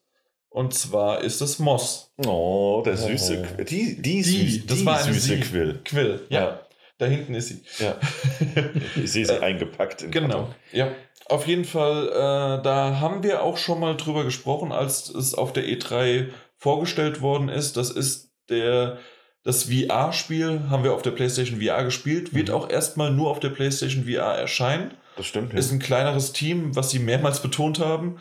Und wer es jetzt nicht vor Augen hat, Moss mit M-O-S-S. Genau. Das ist diese kleine Maus, wie gesagt, ein VR-Titel. Man hat gesehen, dass sie auch ein kleines Schwertchen dabei hat und ist in einer überdimensionalen Welt, beziehungsweise, nee, die Maus ist genauso. Genau, ja. Also passend, weil die Maus ja klein ist. Richtig. Und läuft aber auf 2 Beinen durch die Welt, hüpft und springt und kämpft sich durch. Und was ich damals schon gesagt habe, und jetzt haben wir es auch bestätigt bekommen, es ist ein Mix aus, man steuert die Maus, aber dadurch, dass man ja das VR hat und man guckt sich um und man hat sozusagen immer einen Levelabschnitt. Man bewegt sich nicht, sondern man guckt quasi die haben es aufgebaut wie in ein Buch. Man öffnet auch am Anfang Buchseiten, schlägt die um und dann guckt man sich sozusagen eine Buchseite an, da bleibt man, kann aber sich nach vorne, zurück und so weiter bewegen und dann muss man die kleine Quill von A nach B bringen. Das kann halt, wie gesagt, in Form von Kämpfen sein, von Geschicklichkeit zum Springen oder halt auch sogar Puzzle. Genau, so kleine Umgebungsrätsel, was er hattest. Ja. Richtig. Und die wiederum, die kriegt man damit, indem man den DualShock 4 Controller in der Hand hat und mit R2 oder mit L2, je nachdem, was man haben möchte, konnte man eine kleine, wie so eine Magieblase oder sowas, Kugel, die konnte man bewegen und da konnte man mit manchen Gegenständen interagieren. Unter anderem, Steinblöcke verschieben, sodass die Quill halt drüber springen kann oder es gab so ein Schieberätsel, in dem man dann, wie war das? Also dass du musstest den Turm irgendwie, du kannst den ganzen Turm drehen, meinst du das? Genau, richtig. Ja, dann konntest du erst nach rechts drehen, weil da die Türen offen waren. Ja. Dann konntest du rein und konntest unten so Skarabäen verschieben. Ja. Und dadurch haben sich andere Türen geöffnet. Richtig. Dann hast du den Turm wieder drehen können und so kamst du Stück für Stück voran. Also es waren so aufeinander aufbauende. Genau. Ja. Und es war echt hübsch gemacht und vor allen Dingen, ich habe das mit, es war aber glaube ich Alumette oder Alliette. Alumette. Alumette, ja, genau. Also das war dieses Französisch, ja. Genau. Das ist eine kostenlose VR-Demo. Ich weiß nicht, ob du die schon mal gespielt hast, Mike? Nee, noch nicht. Also was heißt gespielt? Das ist eine... Guckt es ja nur. Man guckt es an. Und das heißt also auch in dem Fall hat mich das sofort daran erinnert, weil man konnte dann auch die... man konnte halt sehr, sehr nah dran gehen und sich die Maus angucken oder die Umgebung. Und es war natürlich nicht gerade die Umgebung nicht die hübscheste. Mhm. Immer noch VR. Das hat man halt natürlich bei mir, also ich habe es ja nur von, also du hast ja gespielt, genau. Und ich konnte es auf diesem, wie nennt sich das, Live-Bildschirm? Livescreen? Auf dem Fernseher? Ja, eben. Aber das hat ja bei der PlayStation 4 so einen bestimmten Namen. Wirklich? Ja, weiß ich nicht. Auf jeden Fall konnte ich es nur dort sehen und da hast du natürlich rechts und links diese abgeschnittenen Ecken gehabt, wegen dem Format. Genau.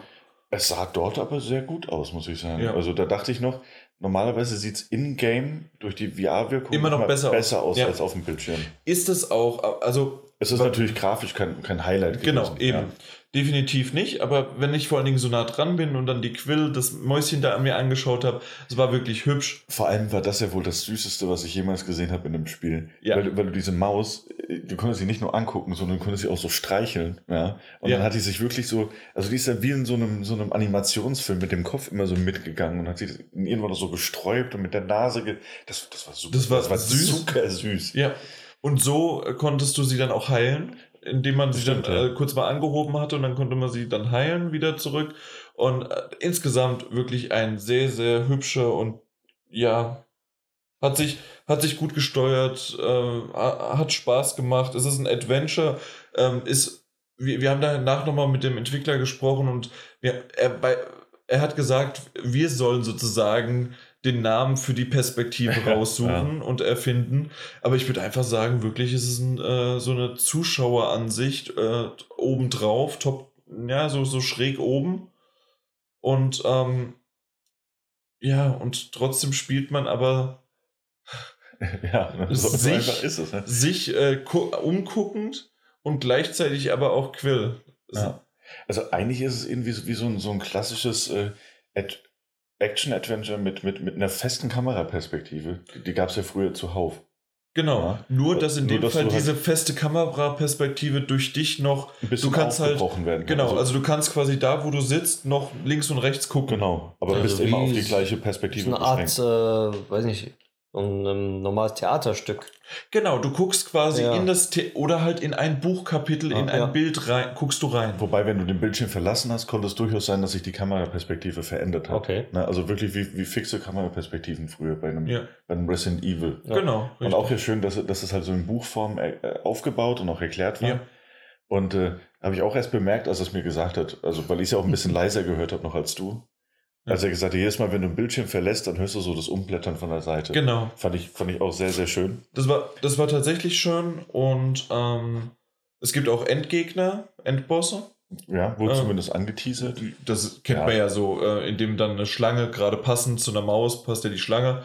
Es ist alles so ein bisschen im Ritter-Universum angesiedelt und da haben sie auch schon gesagt, sie wollen schon ein paar Stunden Spielerlebnis bringen. Wie sehr und wie lange können sie... Oder wollte er nicht? Ich bin mir nicht sicher. Ich glaube, er wollte es nicht. Ich weiß aber auch nicht, ob es daran lag, dass ich mit dieser komischen VR-Experience-Vergleich-Geschichte angekommen bin. Ja, genau. Das wäre so ein bisschen vom Kopf gestoßen. Ja gut, aber auf der anderen Seite waren es halt auch, na gut, VR-Experience kann halt eine Stunde sein. Kann aber auch 2 Stunden. Ich habe es ja in 1 bis 2 Stunden Radius so festgemacht. Ja. Statt 6 bis 7 und ich glaube auch nicht, dass es 6 bis 7 6, wären. Ich könnte mir vorstellen 4 und dann lass es 30 kosten, dann wäre es genau richtig. Ja. Wenn so in dem Dreh, das wäre schön und gut. Mal gucken, müssen wir noch abwarten, aber sie haben auch schon gesagt, es soll jetzt im Winter und dann auf einmal, aber Winter kann sich auch bis Februar ziehen. Ja, richtig. Also keine Ahnung genau, was das jetzt ist, aber es soll so, ich sag mal so, sie haben noch nicht genau, da merkt man, sie sind noch ein relativ junges Team und frisch und neu dabei, aber das merkt man auch am Spiel, dass es gut ist. Also ja, so neue, frische Ideen. Vor allem, er hat mir auch erzählt, dass er irgendwie, er hätte einen anderen Job gehabt und dann hat er das erste Mal irgendein Spiel auf dem Oculus oder auf dem Vive gespielt und wo er sich dann dachte so, krass, also irgendwas, wo er in das Gesicht von einem Wesen reingeschaut hat und sich dann dachte, krass, das ist die Zukunft. Ja. Und daraufhin hat er so gemeint, ja, und also so salopp, dann wahrscheinlich auch ein bisschen übertrieben, daraufhin hat er seinen Job aufgegeben und hat sich dann das gesucht und hat gesagt, jetzt will er ein Spiel machen in VR. Und das wäre jetzt dieses Moss. Ja. Na, ob das jetzt 1:1 so oder ob das nicht auch ein bisschen romantisiert jetzt daherkommt, das sei mal dahingestellt. Aber kann mir das vorstellen, gerade bei so einem kleinen und sehr, sehr sympathischen Entwicklerteam. Also der Typ war unglaublich sympathisch. Definitiv. Dementsprechend hat mir schon auf der E3 gefallen, vom Trailer her ist aufgefallen und jetzt auch noch direkt beim Hands-on bzw. Kopf-in-on und werden wir definitiv noch mal drüber reden, spätestens wenn es rauskommt. Ja. Ein kleines Highlight auf jeden Fall. Das stimmt. Wie fandest du denn Komm, trink noch einen Schluck, dann rede ich noch ein bisschen länger. Wie fandest du denn Mittelerde Schatten des Krieges? Das konnten wir ja beide anspielen. Ja, das konnten wir. Warum hast du gelacht? Ja, das konnten wir anspielen. Weil wir hatten 20 Minuten, ne? Ja. Kam mir nicht so vor. Ich wollte gerade sagen, ich wollte dich fragen, 20 Minuten, das ging ruckzuck rum. Ja. Und also... Ich weiß nicht, ob das jetzt daran lag, dass mich das Spiel so sehr gefesselt hat, weil, also es ist, sagen wir es, wie es ist, Mittelerde 2. Ja, das ist tatsächlich 1:1, das ist einfach eine Fortsetzung, ja. Es ist grafisch überarbeitet worden, das sieht man auch, finde ich. Und in besonders schönen Momenten, wenn das Licht einfällt und man so eine schöne eine Burgruine hat, wo von hinten das Licht reinkommt und man hat Lava auf der Seite irgendwie runterlaufen, sieht das schon sehr, sehr gut aus. Darüber hatten wir es vorhin auch schon kurz. Ja, du siehst meinen skeptischen Blick. Ich sag gleich aber. Im normalen Fall war es halt dann doch irgendwie einfach nur braun in grau mit irgendwelchen Orks darin und war jetzt auch nicht besonders umwerfend.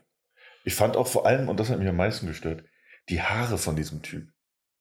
Ja. Also die sehen überhaupt nicht aus wie Haare. Die sehen aus wie so ein Playmobil-Perücke, die auf seinen Kopf... Weißt du, alles an ihm sieht irgendwie so realistisch aus und dann dieses Playmobil-Ding auf dem Kopf, das sah albern aus. Wenn er halt keine Haare hat, dann muss man sich halt ein Toupet draufsetzen. Ne? Nee, aber spielerisch, ich sehe da wirklich keinen Unterschied. Also jetzt so aus meiner Erinnerung, weiß nicht. Es waren schon ein paar andere Sachen dabei, das hat man gemerkt, es gibt auch weitere Features, aber um noch kurz auf die Grafik einzugehen, finde ich, die Grafik hat sich auch nur merklich verbessert, nicht wirklich. Was ich aber fand, war, gerade wenn man irgendwo hochgeklettert ist, an der Balustrade oder irgendwo an der Festung entlang, da fand ich so, dass diese Strukturen der Festung, gerade wenn man nah dran war, weil man ja da hochgeklettert ist, jetzt nicht unbedingt der Brüller. Mhm. Also die waren sogar in dem Gebiet, in dem wir waren, alle irgendwie gleich. Also ich fand, jedes Gebäude, an dem ich hochgeklettert bin, sah aus wie das andere. Eben. Ja, also kann natürlich sein, dass es dieselbe Festung war. Wir sind halt auch in Mordor. Ich weiß halt nicht, wie die architektonisch drauf sind, aber... Das stimmt. Ist schon möglich. Übrigens, der Großarchitekt hat halt auch nur ein Auge. Das sollte man nicht vergessen. Ja. Ich war kurz davor zu sagen, dass es so ein bisschen unterwältigend war. Aber es hat trotzdem Spaß gemacht, weil spielerisch der Kern ist ja noch genau der gleiche wie vor. Eben. Also unterwältigend fand ich es gar nicht. Und zwar, weißt du warum? Ich hatte schon gleich wieder, und das war innerhalb von 20 Minuten, das, was der erste Teil so ausgemacht hat. Ich bin hingekommen, ich habe eine Mission gestartet, man hat auf einmal Warlock, des Schreckenden, der Besessene, der sonst irgendwas vor sich gehabt, man ist zu dem hin, man hat den versucht zu töten und finde ich wieder, der Schwierigkeitsgrad ist knackig. Ja, das auf jeden Fall, ja. Und das war ja schon im ersten Teil, fand ich. Ja. Man muss halt aufleveln oder man muss halt versuchen, durch Taktiken und sonst irgendwie was dran. Wir waren halt auch so super, ich weiß gar nicht, ob das für die Demo so angebracht war, aber wir waren halt mittendrin, also wir waren ja schon Stufe 22, 23 irgendwie und die Gegner dementsprechend ja auch locker. Also ich habe teilweise gegen 40er gekämpft. Doch, das waren alles 40er-Gegner und da war es halt wirklich knackig. Also das war heftig knackig, danke. Ja. Also das lag nicht am Jan-Schwierigkeitsgrad oder sonst was. Genau darauf wollte ich hinaus. Das war wirklich, wirklich herausfordernd. Eben. Aber es hat Spaß gemacht. Ich kam auch relativ schnell wieder rein, selbst mit dem Xbox-Controller. Und ist halt auch unterm Strich dieses Batman-Kampfsystem. Also das ist halt sehr oder Mad Max oder sonst was, genau. Oder Warner mittlerweile. Ja, das ist die Warner-Kampfformel. So wie es die Ubisoft Open World-Formel gibt, so gibt es die Warner-Kampfformel. Ja. Aber was ich da das Problem hatte, jedes Mal wieder, man hat ja die Möglichkeit, nochmal, bevor man stirbt, zu parieren, wenn man die richtige Taste drückt. Ja. Meistens musste man X drücken. Meistens habe ich A gedrückt. Ja, da ging es, weil ich immer so ein bisschen Zeit hatte. Beim Ausweichen fand ich es immer schwierig. Ja, solche Dinger oder beim Parieren. Na gut, auf jeden Fall, das Ganze hat aber, was ich sagen wollte, hat halt mich wirklich sofort von Anfang an begeistert reingezogen. Den wollte ich jetzt killen, den wollte ich kriegen. Ich habe dann gegen einen auch ganz gut gemerkt, was seine Schwachstellen sind, was man ja so auch kennt aus dem ersten Teil. Mhm. Habe dann ein Angriffsmuster entwickelt und das immer wieder wiederholt. Und ungefähr nach der Hälfte stand dann auf einmal Angriff, Kampfsystem abgedatet. Und dann hat er das, was ich die ganze Zeit gemacht habe, hat er pariert und hat gesagt, okay. Nö, nicht mit dem Commander. Und dann musste ich tatsächlich anders an die Sache herangehen, weil er das Ganze vorausgesehen hat oder ja, weil er es ja wusste. Aber das ist jetzt zum Beispiel ein richtig, richtig gutes, also ein sehr positives Beispiel für dieses Spiel, ja. Weil wir haben die gleiche Demo gespielt und wir haben zwei vollkommen unterschiedliche Erfahrungen gemacht in dieser Demo. Aha. Weil ich bin auch in eine Festung rein, da war ein riesiger Klotz, mit dem ich mich dann angelegt habe, ja. Mit dem ich so eine Nebenaufgabe erledigt habe. Aha. Der kam dann, natürlich völlig andere Schwächen und Ziele. Und während ich mit dem gekämpft habe und gegen die Schergen, die er noch dabei hatte, habe ja. ich auf einen eingeschlagen und der war dann auch noch so ein Nemesis-Feind. Aha. Also hat sich auch mit Namen vorgestellt. Also natürlich, mitten im Kampf hat er erstmal 2 Minuten Zeit, mir zu erklären, warum er mich hasst. Aber das ist okay. Ja, eben. Aber habe ich mich dann auch noch mit dem battlen müssen. So, aber eigentlich ganz cool. Ich meine, wir hatten einen kleinen Ausschnitt der Karte und beide sehr, sehr unterschiedliche, aber sehr intensive Erfahrungen. Also spricht nach wie vor für das hervorragende Nemesis-System. Ja. Mochte ich total. Und im Grunde war es das auch schon an der Demo. Also, weil man hat einfach auf diesen kurzen Abschnitt, sondern auf diesem kleinen Abschnitt konnte man aber ein bisschen was machen und mehrere Missionen laden, die sie da hingesetzt haben einfach. Und das war wirklich gut gemacht. Ich war ja später nochmal dann auch in der Präsentation, hinter verschlossenen Türen. Dort haben wir vorgespielt bekommen eine Situation, in der man gegen einen Balrog dann kämpft. Und das war geil. Ja, krass. Das war richtig, richtig geil. Wirklich von vorne bis hinten merkte man, dass es schon ein bisschen durchkoordiniert war, aber trotzdem hatte man auch Freiheiten wieder, so wie es halt wirklich auch Mittelerde schon die ganze Zeit gemacht hat. Kleiner Spoiler, man hat ihn natürlich nicht gleich besiegt, es ist ein fucking Balrog. Dass er da überhaupt auftaucht, ist schon... Das wird relativ einfach erklärt. Ich weiß nicht, ob man das spoilern soll. Er taucht halt auf, okay. Ja, genau. Er taucht auf, das funktioniert schon.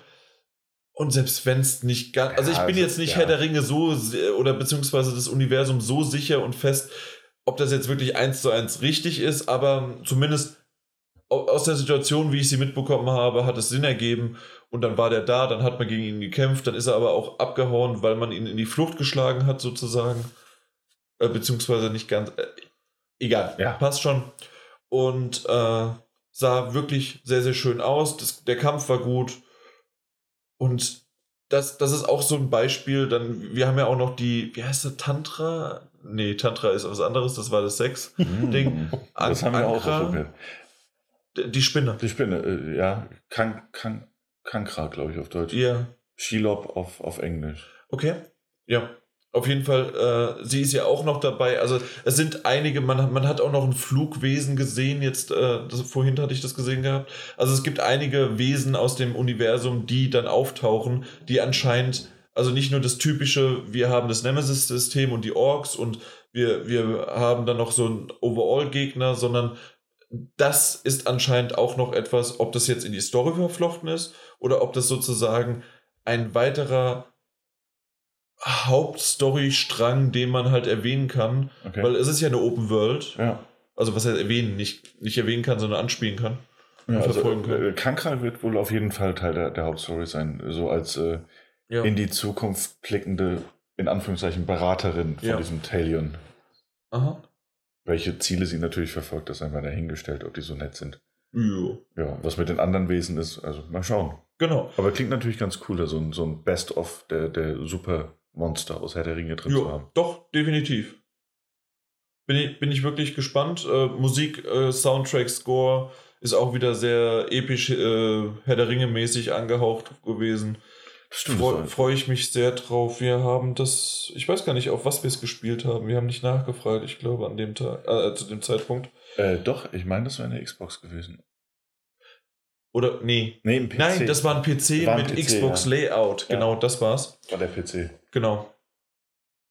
Und, das soll es doch auch von Warner jetzt gewesen sein. Jo. Und wollen wir noch? Nein. Warner hatte noch einen Titel. Ja, denn Jan und ich, wir schlenderten durch die Halle. Waren am Überlegen, ob wir uns irgendwo noch einen Fastpass besorgen können. Für Lego. Lego Marvel Super Heroes ist nämlich auch noch dabei.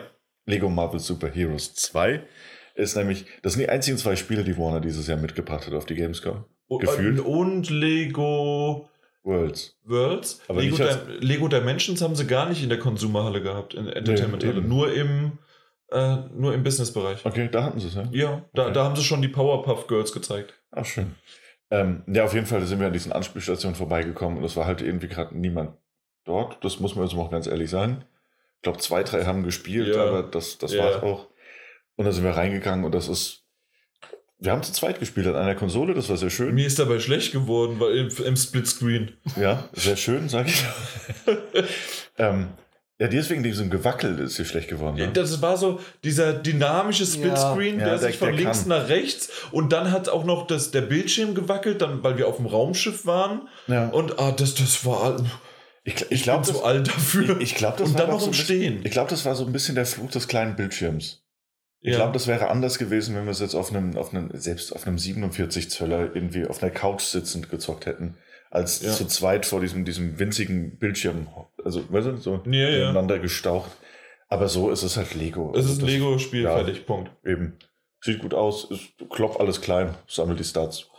Coole Charaktere. Also wie gehabt alles. Lego. Ja, da gibt's keine Änderung. Ja. Nö. Aber auch keine Verschlechterung insofern. Ja, also typisches Lego-Spiel. Mit Freunden zu zweit. Zum Beispiel, ja, warum nicht? Aber auf einem größeren Bildschirm so. Ja. Nur am Brechen. Nein, direkt auf die Vita. Im Splitscreen. Ja. Wow. Okay.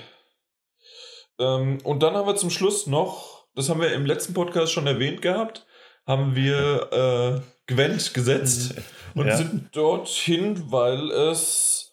Das mussten wir ja rausschneiden noch, also musste ich noch rausschneiden. Ja. Jetzt dürfen wir es ja offiziell sagen, Gwent bekommt eine Singleplayer-Kampagne. Richtig. In Form eines DLCs, der bezahlt werden muss, ne? Ja. Also er wird jetzt nicht als kostenloses Update nachgereicht. Nee, aber dafür ist das aber auch viel zu viel. Wir kommen da auch genau, gleich da kommen dazu. Ja, genau. Nö, das definitiv. Aber dadurch, dass es ja eigentlich noch wir reden ja von einem Spiel, das so gesehen noch in der Open-Beta-Phase ist. Ja. Und ich glaube schon, dass es Zuhörer gibt, die denken, dass die Kampagne vielleicht einfach so reingeflochten werden würde, Stück für Stück. Nee, dafür ist es zu ausführlich. Wie gesagt, da kommen wir auch noch gleich drauf. Aber vorher noch die Erwähnung, dass es 3 verschiedene Turniermodi geben wird und auch mit Geldpreisen und mit allen möglichen. Genau. Also die bauen das schon ganz gut aus. Ja, so eine eigene E-Sports-Liga. Und ich glaube, das fängt bei 100.000 Euro sogar an, dann mit dem Preisgeld. Da stand 25.000. Sehr sicher. Nee, also das ging auf 250.000 hoch. Das letzte. Das waren 25.000. Man muss die Kirche noch im Dorf lassen. Bist du dir das sicher? Ja. Na gut, ich glaube dir. Jo, auf jeden Fall. Aber ganz ehrlich waren wir trotzdem am Anfang und auch immer noch im Nachhinein wegen des polnischen Biers da. Und der schlechten Gags. Aber da habe ich gar nicht so viele gehört. Nee. Also über einen vielleicht haben wir die auch nicht verstanden. Ah, war auf Englisch, ne? Das war ein Pol. Nee, war aber eine schöne Präsentation, bis auf dieses, ich muss sagen, ich habe es noch nicht genug gespielt, um bei diesen ganzen Gameplay-Ausschnitten, wo es um die Turniere und um das reine Gameplay ging. Das reine Karten-Gameplay. Ja, genau, das reine Karten-Gameplay. Ja. Da stand ich immer so ein bisschen wie der Ochs vom Berg. Also ich habe es gesehen, ich wusste, es sieht geil aus und ich kenne ja die Grundregeln. Ich habe es ja auch 1-2 Mal schon gespielt und gerade in The Witcher habe ich es ja mehrere Stunden schon gespielt. Aber wenn man das da so schnell geschnitten sieht, und die hatten ja auch irgendwie eine Kampfsequenz gezeigt, wo dann so 2 in der letzten Runde gegeneinander gespielt haben, ich dachte so, ja klar. Und so, ja, und jetzt spiele ich die Karte und das hat die Auswirkung auf die und die Seite. Ja, natürlich. Richtig. Ja, war halt so. Die einzige Sache, die es aber, so wie ich es verstanden habe, auch kostenlos geben soll als Update, dass es irgendwie 30 neue Karten gibt, Balance und Gameplay-Änderungen und so weiter. Das Ganze soll, so wie ich weiß, nicht mit dem Singleplayer kommen, sondern halt wirklich mit denen. Ja, und nach der Gamescom jetzt. Jetzt nach der Gamescom, also bald, genau. Mhm. Aber was sie halt angekündigt haben, war sozusagen, und das war das große Ding, halt die Kampagne, die nennt sich Thronebreaker und ist eine Singleplayer-Kampagne von den Witcher 3-Machern. Soll geschichtlich vor der Witcher-Reihe spielen, also alles davor irgendwie. Verdammt, ich hab's nicht übersetzt. Weißt du, was Vast ist? Mit V geschrieben? Weit. Ha? Weit. 5 weite und verschiedene Karten. Ja, Vast sind so. Weit verstreute, bestreute, so weit, gestreute. Ja, Vast sind so leere, weite Leere. Ja, leer waren sie jetzt nicht. Ja, das stimmt. Ja, aber voll auch nicht. Nee, auf jeden Fall gibt es auch noch irgendwelche speziellen Singleplayer-Karten, die nur wiederum im Singleplayer auch genutzt werden können. Also alles ganz wunderbar. Das, was mich aber dann verwundert hat, es gibt sozusagen wie eine Overworld-Karte, auf der man auch rumlaufen kann. Und man kann Schätze finden, man kann andere Gegenstände aufsuchen, dadurch kriegt man Geld. Man kann... Keine Ahnung, dann kommt man in sein Camp rein, das Camp kann man aufrüsten. Man kann seine Trainings, wie nennt sich es auf, die Trainingsgelände kann man upgraden und über dieses Trainingsgelände kann man dann wiederum neue Einheiten, was ja Karten sind, generieren bzw. kaufen. Aber ich finde, also mich persönlich... In-game kaufen. Ja. Also ich persönlich finde, die haben mich mit dieser Ankündigung der Vorstellung von diesem Singleplayer-Modus, ja, von dem wir ja wussten, dass er kommen wird, aber der in so einem Cartoon-Style. Ich hätte es auch geschrieben, Comic-Cell-Shading. Ja. Und wirklich gut aussieht, auch wenn ich finde, dass so die reinen Dialogsequenzen zwischen A und B, die waren mir ein bisschen zu steif auf Dauer. Dafür waren sie mir mit bis zu 5 Minuten auch einfach zu lang. Ja? Obwohl die Geschichte selbst, das muss man vielleicht noch sagen, also es war wirklich alles sehr, sehr war vertont, war aber auch noch untertitelt. Alles komplett vertont. Aber es war wirklich so, als ob man ein japanisches oder eine Visual Novel oder sonst was hat. Man hat also die Charaktere links und die anderen Charaktere rechts und dann hat man halt der gerade gesprochen hat. Der war ein bisschen näher am Bildschirm dran. Ne? Und, genau, und das war es auch schon. Ja. Gebe ich dir recht, war vielleicht für eine Präsentation zu lang. Auf der anderen Seite hat man dadurch aber den Eindruck gewonnen, okay, es ist wirklich, die haben sich mehr auch geschichtlich und textlich dahinter Gedanken gemacht, als nur, ja, und dann kommt die Prinzessin und dann muss dann schon wieder der Ritter das Kartenspiel auspacken. Ja, und ich fand auch, also darauf wollte ich eigentlich hinaus, also ich fand, dass sie einen mit der reinen Präsentation, also mit dem Dialogsystem, dass man Entscheidungen treffen kann auch und anscheinend auch welche, wie sie zumindest mal behaupten, mit weitreichenderen Konsequenzen, die man treffen kann. Und mit der Oberkarte, die wir auch schon erwähnt haben, auf der man so ein bisschen im Diablo-Stil rumwuselt und dann Schätze finden kann, Schatztruhen, Dinge durchsuchen kann, neue Karten finden kann. Karten sogar, die man entweder im Singleplayer-Modus oder auch im Mehrspieler-Modus benutzen kann, findet. Die haben mich damit so übertölpelt ein Stück weit, auch dass es Quests gibt und Nebenquests gibt, die man finden kann. Ja. Also alles so The Witcher-mäßig und das alles in diesem wirklich coolen Comic-Cell-Shading-Look, dass ich mich irgendwann gefragt habe, wie laufen die Kämpfe denn eigentlich ab? Stimmt, und dann kommt auf einmal. Und dann war es natürlich Gwent. Und dann war es wieder Gwent. Stimmt, da war ja was. Ja, also ich habe es wirklich einen kurzen Moment vergessen gehabt, dass es ja Gwent ist. Ja, und dann war ich wieder raus. Ja. Ja. Weil, nee, das Kartenspiel, tut mir leid, ist nichts für mich. Deins, ja. Gar nicht. Aber das vorher alles, das wäre schön gewesen. Das hat mir echt gefallen. Auch, wir hatten ja eben gerade die längeren Textpassagen gesehen, aber sie sind voll vertont gewesen, ja. Zumindest auf Englisch. Sie haben auch gesagt, dass sie bis zu 10 Sprachen unterstützen. Da bin ich mir nur nicht sicher, ob sie es wirklich auch komplett vertonen oder sie meinen einmal Englisch oder Polnisch und der Rest ist dann nur untertitelt. Ja. Mit Text. Obwohl bei The Witcher 3 war es ja auch auf Deutsch komplett. Ja. Ja, weiß ich aber nicht, wie es mit anderen Sprachen war, ne? Auch Französisch. Auch, alles komplett vertont, ja? Ja, okay. Ja, dann ist vorstellbar so. Ja, ja, definitiv. Gibt es sonst noch irgendwas dazu? Wie gesagt, das hat mich überrascht. Und ich denke, jemand, der Gwent jetzt schon gespielt hat oder auch von Witcher das kannte und dachte jetzt aber, nee, nur das Kartenspiel ist mir vielleicht zu langweilig, oder ich möchte nicht immer online sein oder sonst irgendwie was. Diese Kampagne könnte jemanden davon überzeugen. Ja. Kommt aber dann auf den Preis drauf an. Klar. Ja, also wenn sie das Ding jetzt für 30, 40 €, raushauen, ist der Drops gelutscht. Glaube ich natürlich nicht, aber wäre es in dem Fall. Genau. Ganz ehrlich, ich könnte jetzt noch nicht mal einen Preis benennen. Nee, ich wüsste jetzt auch noch nicht mal, ob 30, 40 € viel oder wenig ist, weil ich die ganzen Kartenpakete und das sagt mir gar nichts. Ja. Dementsprechend, du hast dich aus dem Fenster gelehnt. Ich habe mich aus dem Fenster gelehnt. Sagen wir es mal so, ich würde es nicht bezahlen. So. Das ist ja was anderes. So. Ich auch nicht. Na, das ist auch was. Nee, das ist das Gleiche. Das ist dasselbe. Genau. Nun gut, und danach das Wichtigste. Noch ein polnisches Bier. Ich wollte zwischendurch ordern. Ich habe es mir da doch nicht getraut. Das stimmt. Und dann sind wir zur EA-Party gegangen. Und das war dann ein gelungener Abschluss, so wie jedes Jahr. Ja. Und damit kommen wir auch schon zu unserem abschließenden Tag, zumindest von Gamescom Tag 1. Würde ich in die Runde fragen, vor allen Dingen der Mike, der uns heute Abend noch verlassen wird.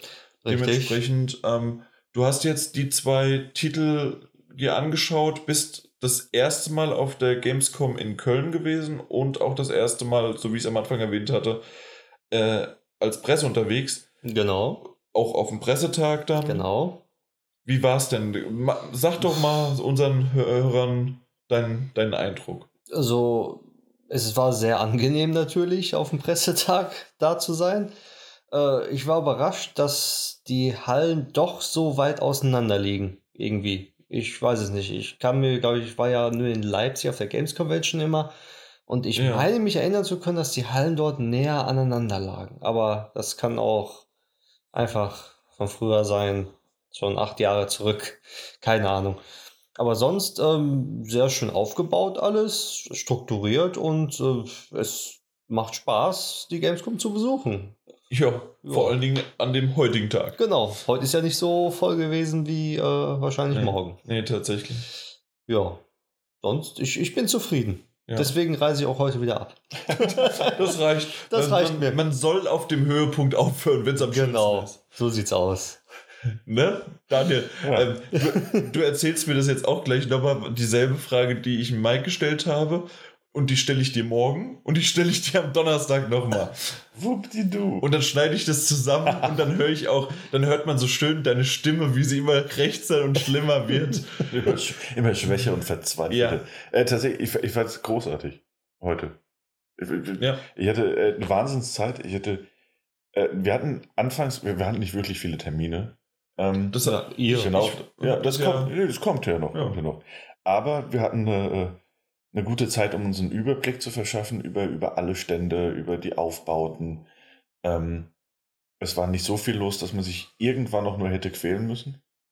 Wir haben viel spielen können.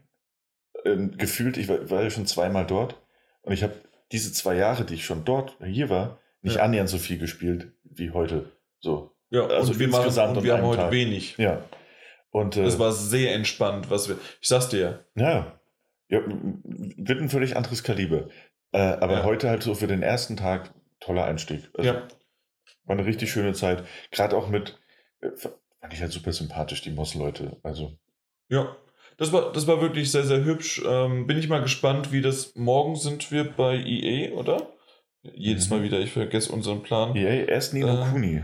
Ja, klar, aber trotzdem sind wir morgen auch dann bei EA und da kommt ja dann der Fee-Titel oder Fee. Ah ja, richtig, ja. Und das war, als ich bei Unravel war das schon sehr, sehr schön und mal gucken, wie jetzt die Fee-Leute dann auch drauf sind. Und dementsprechend, ja, also haben wir dann morgen in dem Sinne vielleicht auch so eine Kleinigkeit. Also es gibt so ein bisschen was wir dann auf jeden Fall noch erwartet bekommen. Aber was wollte ich denn in die Richtung heute noch? Wir hatten immer mal wieder noch so Pausen und weswegen ich den Dienstag oder früher den Mittwoch immer genutzt habe noch, um weniger Termine dahin zu legen, ist ja, dass man durch die Hallen schlendern kann. Ja.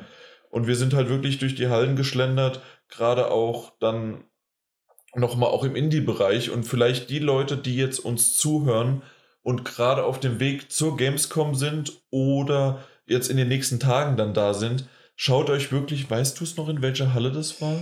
Nee, kriege ich nicht mehr hin. Das war die Indie in der 10 oder in der 5. Und dann 1 oder 2. Aber auf jeden Fall gibt es eine Indie-Halle. Also beziehungsweise einen Indie-Bereich, in dem wirklich, es waren 4 Reihen mit nebeneinander wirklich Spiel für Spiel für Spiel für Spiel. Und da gibt es jede Menge Schrott. Aber es kamen auch immer mal wieder schöne Sachen dabei rum. Auch die Delic war dabei, wir sind hängen geblieben und waren auch dort vor Ort stehen geblieben. Und dann gab es da das eine Point-and-Click-Adventure-Spiel, leider erst nur für einen PC, kommt aber vielleicht auch noch für mobil raus und solche Sachen. Also wir haben in Erfahrung gebracht, dass Deponia 2, ich glaube das war dann Chaos auf Deponia, voraussichtlich noch dieses Jahr rauskommen wird für die PS4 und solche Sachen, obwohl ich trotzdem morgen nochmal da nerven werde. Ich weiß. Du wirst nerven. Also nein, das sagst du jetzt zu mir. Du wirst nerven und auch da fragen. Genau. Ja, dementsprechend, also gibt es da echt ein paar schöne Dinge, die man so gesehen hat. Und auch ein Serious Sam in irgendeiner Pixel-Top-Down-Sicht. Vorher nie gehört, nicht gesehen, aber es ist da. Mal gucken. Also das sind so Dinge, da schlendert man halt mal drüber. Ja, das stimmt. An denen läuft man aber auch schnell mal vorbei. Also, ne? Deswegen nehmt euch mal, das dauert nicht lange, aber lasst es, vielleicht morgen, übermorgen dann schon mal 10, 15, 20 Minuten. Also wobei, wenn du wirklich, also in Anführungszeichen fertig sein solltest mit den Großen, ne? Wo du hin möchtest, dann geh da runter und ich glaube, das ist, also im Verhältnis ist da noch wenig los. Da kannst du wirklich noch gemütlich durchschlendern. Hast du das auch gemacht, Mike, dass du da mal so ein bisschen durch die Gegend noch geschlendert bist? Ich bin geschlendert, ich habe das auch gesehen, aber eigentlich keine Zeit gehabt. Oh, also nächstes Jahr nimm dir das mal vor, weil es kann wirklich was Schönes dabei sein. Ja, mal gucken. Ja. Nächstes Jahr, hört sich finden. Ja. Nee, doch. Nö. Doch. Ja. Nächstes Jahr. Ja. Nimmst du mich dann wieder mit, ne? Selbstverständlich. Dankeschön. Hast dich gut geschlagen. Danke. Daniel muss ich noch 2 Tage behaupten. Ah, ich hab's nicht leicht. Viel Spaß, Daniel. Oh Gott. Falls das jemand gehört hat, das war ein unglaublich warnender Tonfall. Ja. Ach ja. Aber tatsächlich, ich guck gerade sehr, sehr verblüfft auf die Uhr und wir sind bei knapp 1 Stunde 20. Wir haben das doch relativ kompakt zusammengefasst. Ja. Heute, aber dann würde ich aber auch sagen, dass wir es dabei belassen. Also, außer ihr sagt jetzt noch irgendwie, ich möchte noch, weiß ich nicht, die ganzen Gamescom-Zuschauer grüßen oder sonst irgendwie was. Nein, oder ich habe 0 Ahnung, was ihr noch gerne sagen wollt. Aber ansonsten bin ich jetzt für heute dann raus und wir machen morgen weiter, weil morgen gibt es jede Menge, das weiß ich. Ja. Das wissen wir. Zusätzlich habe ich dann noch davor eine Aufnahme. Also ich bin nur am Reden. Also es wird ein langer, langer Tag morgen. Der ist durchgeplant von 10 nach 9 bis nach dem Podcast hier. Und das müsste wahrscheinlich so gegen 1 sein. Nachts. Böse Zungen behaupten, wir hätten zwischendrin vielleicht mal eine Stunde oder sowas Zeit. Ja, danke. Ein Stündchen. Ja, Pinkelpause. Na, immerhin. Ja, das reicht immerhin aber nicht. Leute, die dürfen da pinkeln. Das war so hübsch, dass der AK660 ja. Mod noch mir geschrieben hat, lass aber den Daniel mal auf Toilette gehen. Das war super. War halt während Gwent, hatte ich mein zweites Bier. Das war schon 5:30 abends. Aber habe ich danach noch gemacht. Und gedurft. Ja, also nicht einfach nur gemacht. Und aber einmal warst du weg. Ja? Du warst weg? Nein, Daniel war weg. Und du warst einfach in der Halle irgendwo. Ja, in der nachts dann. Genau. Ja. Da warst du aber mal. Das könntet ihr eventuell nochmal erwähnt haben. Wie ist es denn, wenn man außer der Putzfrau keiner mehr in der Halle ist? Gespenstisch. Ja. Ja, nee, wirklich. Also, gerade wenn man den Tag über da war und es war. Wobei, es war jetzt halt heute noch nicht so viel los. Nichtsdestotrotz ja, aber trotzdem ist es Leute rumgewuselt. Es sind immer noch überall und dann ist auf einmal wirklich leer. Ein Security-Mann steht da oder sitzt da noch mit der Sonnenbrille auf. Der blinde Security-Mann. Und die Putzfrau oder Frauen und Männer laufen da rum und sammeln alles ein. Ja. Aber ansonsten ist es halt wirklich teilweise sogar komplett still und wir haben auch auf unserer Facebook-Seite, aber in dem Fall vom PS4-Magazin noch, habe ich auch ein Video online gestellt, in dem man mal aus der Halle, in der Sony ist, mit PlayStation, wie leer es da ist. So leer werdet ihr das nie sehen. Das wird einfach, außer man kommt leicht schwankend von der EA-Party raus, was war's, 8:45, so um den Dreh und dann, dann kann man sowas sehen. Ja. War schön. Ja. Also die EA-Party. Nee, war doch eine tolle Geschichte. Die EA-Party. Genau, dann freue ich mich auf die EA-Party morgen früh. Abend. Genau. Damit vielen Dank und bis morgen. Ja. Bis dann. Tschüss. Und auch im Namen von GameStop, Power to the Players. Ciao. Ciao. Tschüsselü. Ja, warum nicht? Ja. Wie fandest du es? Gut, ich habe noch nie so entspannt, obwohl das ein anstrengender Tag war, entspannt den Podcast aufgenommen, mit den Füßen hochgelegt, auf einer Couch mich fläzend. Das ist wirklich schön. Also, ich weiß ja nicht, wie es euch geht, aber ich mache das morgen genauso wieder. Ja, ich werde es morgen ganz ähnlich machen. Mike vielleicht nicht. Nee, ich schläge einfach so. Nee, rein theoretisch. Nee, Mike, du bist ja leider morgen nicht da, oder? Ja. Morgen bin ich nicht da. Ja, deswegen leider nicht. Aber dann können wir das morgen genauso machen. Dann genau, dann kannst du deine Beine dahin und du bei mir jetzt. Also wir sollten vielleicht, also es ist eine Zweisitzer-Couch und dann haben wir vor uns beiden einfach nochmal einen Stuhl gestellt und, und einen Tisch zwischen uns. Ja, und dann schön den Kopf an den Kopf legen. Ne? Ja, man kann das sogar ranschieben. Das heißt also, dann ist der Tisch sogar leicht wunderbar. Also ich weiß jetzt schon, ich bewege mich keinen Meter mehr. Ja, oh, ich sollte die Arme unten lassen. Aber tatsächlich, so generell auch für einen Podcast und so weiter, war doch eine hübsche Nummer. Relativ. Mich hat es wirklich gewundert. Kontakt, ja. Ja. Das ganze Programm jetzt. Ja. Ich dachte, wir würden mehr drüber reden, aber andererseits, wir hatten jetzt heute doch wirklich nur diese ein paar Spieler. Nicht nur ein paar Spieler, sondern auch diese Highlights, wo sich jeder was drunter vorstellen kann, wo man gar nicht so viel ins Schwafeln gerät, weil jeder schon was gesehen hat. Und weißt du aber, was es auch, natürlich, jeder hat schon was davon gesehen, aber weißt du, was es auch noch war? Das waren viele auch noch Anspieltermine, sondern das war in der Halle. Ja. Bei Gwent und auch bei Moss haben wir schon wieder ein bisschen mehr geredet oder andere Informationen geliefert, weil wir halt den Termin beim Publisher direkt oder beim Entwickler waren oder uns was erzählt. Genau. Und das werden wir morgen öfter haben. Das also sozusagen, der eine spielt von uns oder wir spielen beide und dabei kommen aber noch Informationen rüber und alles Mögliche. Mhm. Und da bin ich sehr drauf gespannt und ich hoffe, dass sich das nicht aber weiterhin durchzieht, dass man öfters mal im Business-Bereich dann nur Informationen bekommt oder sogar nur was vorgespielt bekommt und dann hands-on aber im Entertainment-Bereich war. Das war in den letzten 2 Jahren öfters mal. Okay. Deswegen wollen wir es nicht hoffen.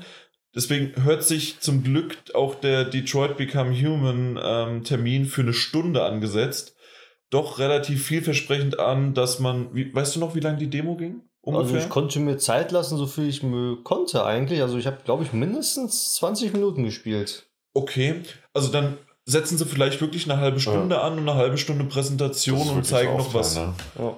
Das wäre hübsch, wenn sie es wirklich so machen. Und ja, ich habe schon wieder ganz vergessen, was wir alles eigentlich noch haben.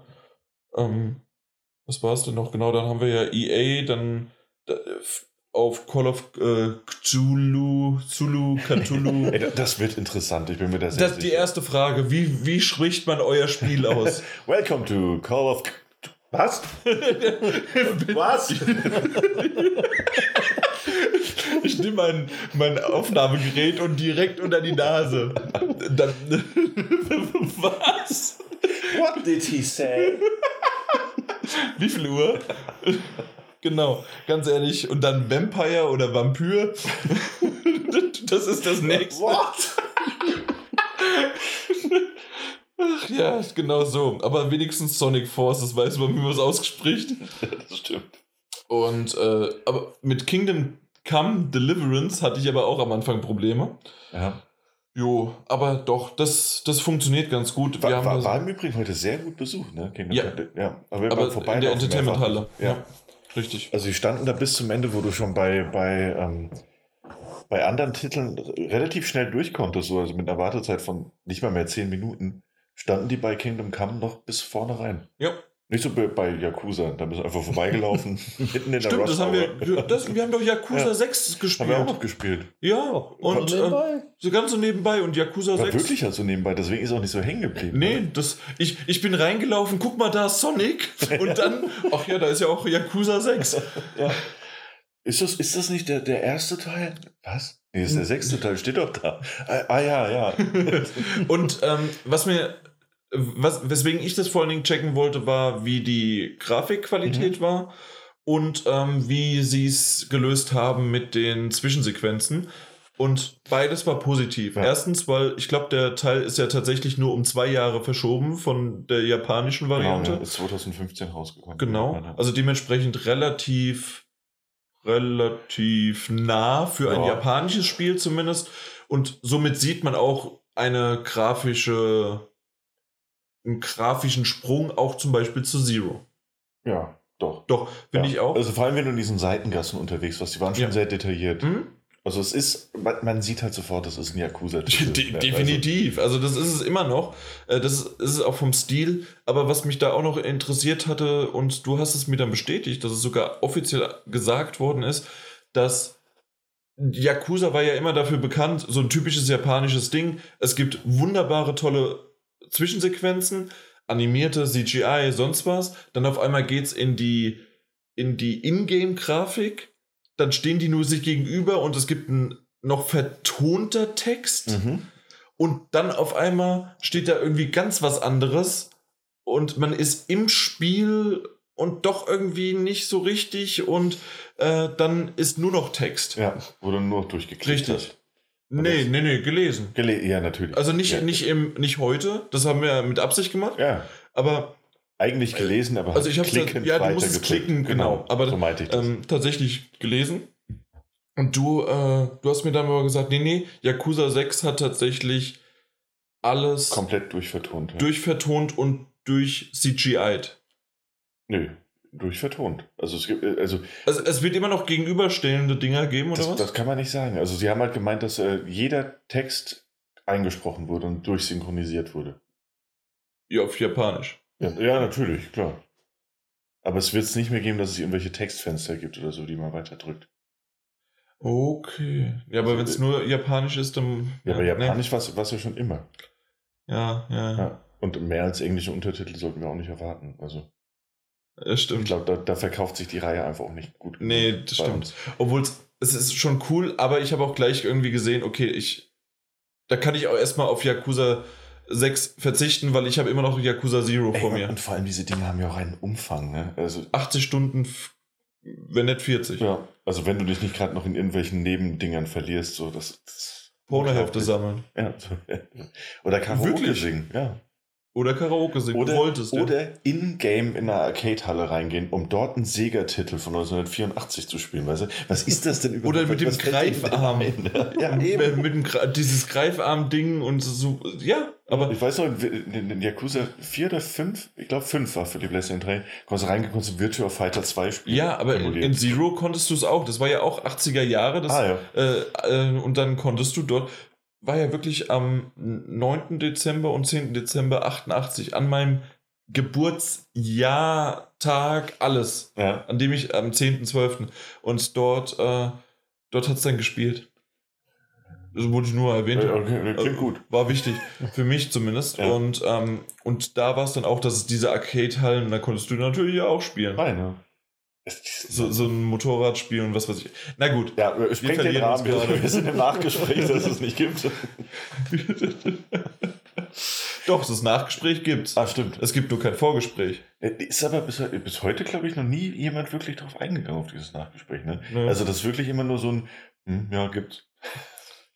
Ja, dass wir auch zweimal Tschüss sagen.